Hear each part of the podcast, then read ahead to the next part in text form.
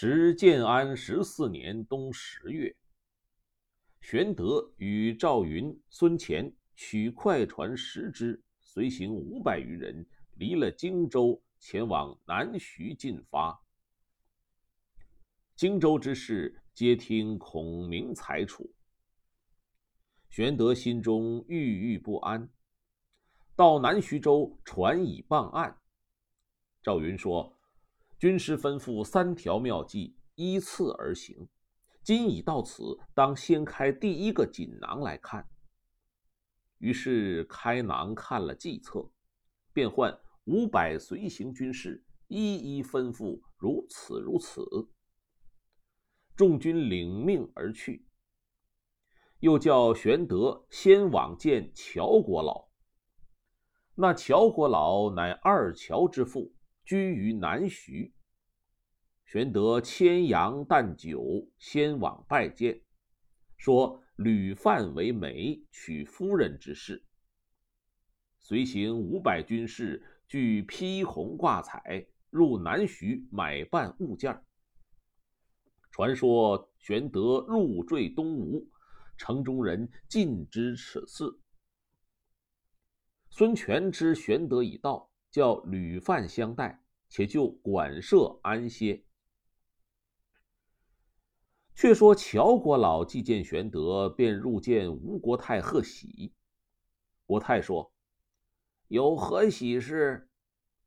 乔国老说：“令爱已许刘玄德为夫人，今玄德已到，何故相瞒呢？”国太惊曰：“老身不知此事。”便使人请吴侯问虚实，一面先使人于城中探听。人皆回报：我有此事，女婿已在馆驿安歇，五百随行军士都在城中买猪羊果品，准备成亲。做媒的是女家，是吕范；男家是孙乾，俱在馆驿中相待。国太吃了一惊。少卿，孙权入后堂见母亲，国太捶胸大哭啊。权曰：“孙权说，母亲何故烦恼啊？”国太说：“你这是如此将我看成的，如同没有我一样啊！我姐姐临危之时吩咐你什么话来？”孙权失惊说：“呃。”母亲有话明说，何故如此啊？国太说：“这男大当婚，女大当嫁，古今常理。我是你的母亲，你事事应当禀命于我呀。你招刘玄德为婿，为何瞒着我呀？这女儿是我的呀。”孙权吃了一惊，问道：“呃，这是哪里有的话来呀？”国太说：“若要人不知，除非己莫为呀！满城百姓哪一个不知？你倒瞒着我。”乔国老说：“老夫已知多日了，今特来贺喜呀。”权曰：“孙权说：‘哎，不是，不是，不是，这是周瑜的计策，因为要取荆州，所以呢，就以此为名。’”呃，骗刘备来拘禁在这个地方。如果说他要把荆州来换，啊，是就可以了。如果不从呢，那么我们就先斩刘备。这个是计策，他并不是真情实意呀。国太大怒，骂周瑜说：“你做六郡八十一州大都督，你就没有一条计策去取荆州？”却将我的女儿为名使美人计，杀了刘备，我女儿那不是望门寡啊！明日再怎么说亲呢？你去耽误了我女儿一辈子呀！你们好做作呀！乔国老说：“哎呀，若用这样的计策，你就是得了荆州，也被天下人耻笑啊！这事儿如何行得？”说的孙权默然无语，国太不住口的骂孙骂周瑜。乔国老劝道：“哎呀，事已至此，这刘皇叔乃是汉室宗亲，不如你就真招他为婿，免得出丑啊。”孙权说：“哎，这个年纪恐怕不相当啊。”国国老说：“刘皇叔乃是当世豪杰，若招到这个女婿，也不辱没了你妹妹。”吴国太说：“我不曾认得刘皇叔，明天约在甘露寺相见。如不中我意，随便你们怎么办啊？如果中了我意，我亲自把女儿嫁给他。”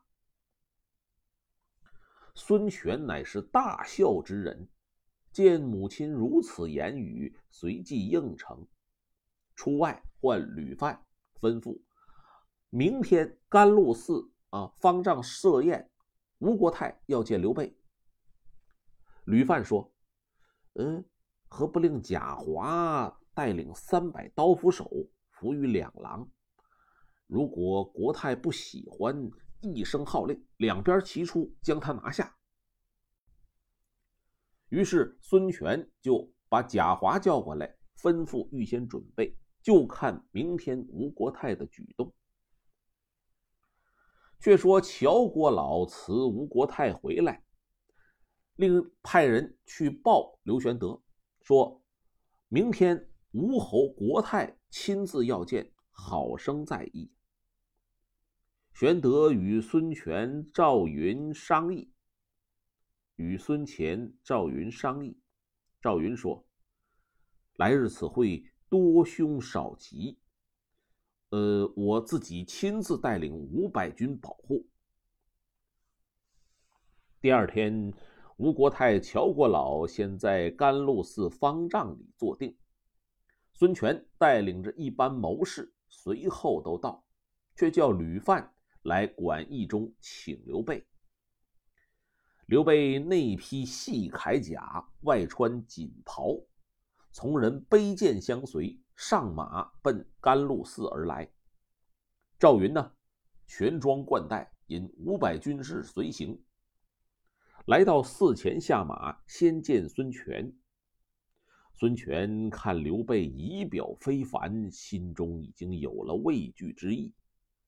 两人去罢了礼仪，进去见吴国太。吴国太一看刘备，大喜呀，对乔国老说：“呃，这这这真是我的女婿啊！”乔国老说：“呃，是啊，刘备有龙凤之姿，天日之表，更兼仁德布于天下。国太。”你得此佳婿，真可喜可贺呀！玄德拜谢，共宴于方丈之中。过了片刻，赵云带剑而入，立于刘备的旁边。吴国太问说：“这是何人呢？”刘备回答说：“呃，这是常山赵子龙啊。”吴国太说：“啊，莫非是当阳长坂抱阿斗的人吗？”玄德说：“正是啊。”吴国太说：“朕将军也。”遂赐之以酒。赵云对刘备说：“刚才我在廊下巡视，见旁边的房间里边有刀斧手埋伏，肯定没有好意。”请告知国太。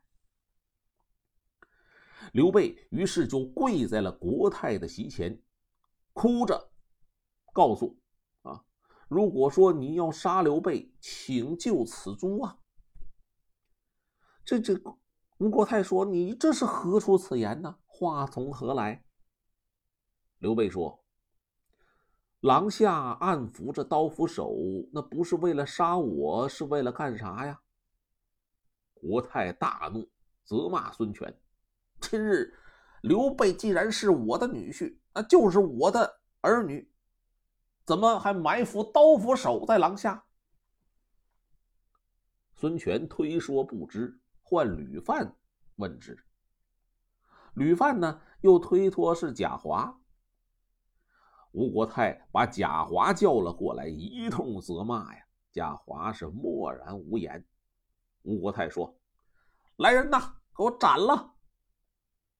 刘备赶忙起身告白：“啊，如果说斩了大将，对于亲事不利呀，我更难以久居国泰您的膝下了。”这时候，乔国老也过来相劝，国泰。才把贾华斥退，刀斧手都抱头鼠窜而去。下一段比较经典了。玄德更衣出殿前，见亭下有一石块。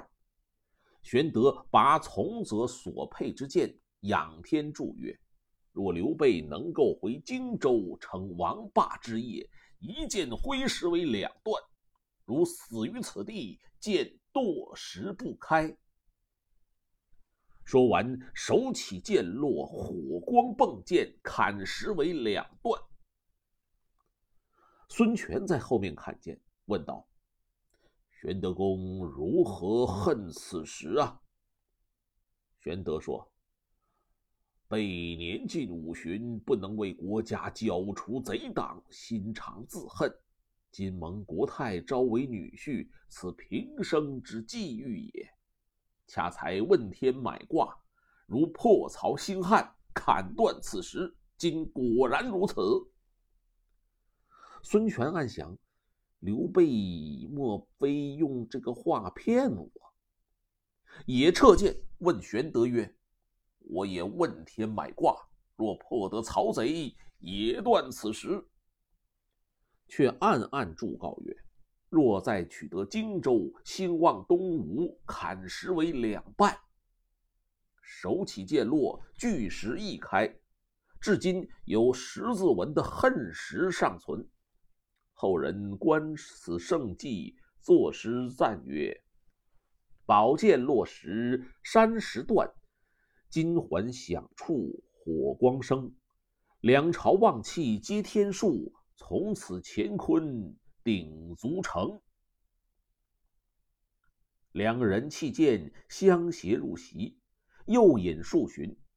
孙权目视玄德，玄德辞曰：“备不胜酒力，告退。”孙权送出寺前，两人并立观江山之景。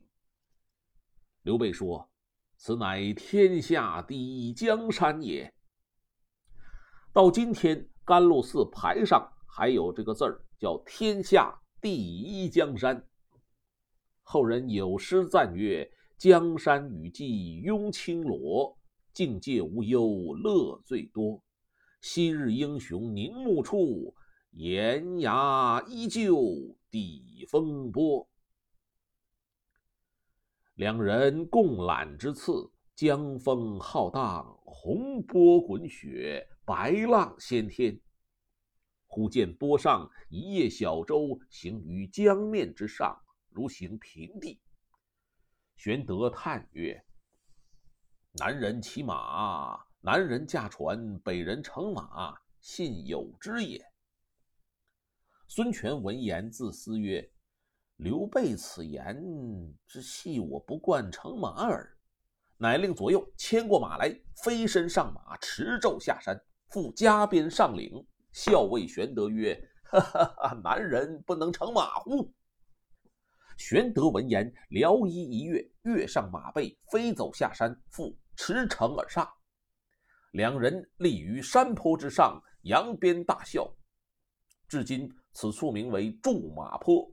后人有诗曰：“持胄龙驹气概多，两人并辔望山河。东吴西蜀成王霸。”千古犹存驻马坡。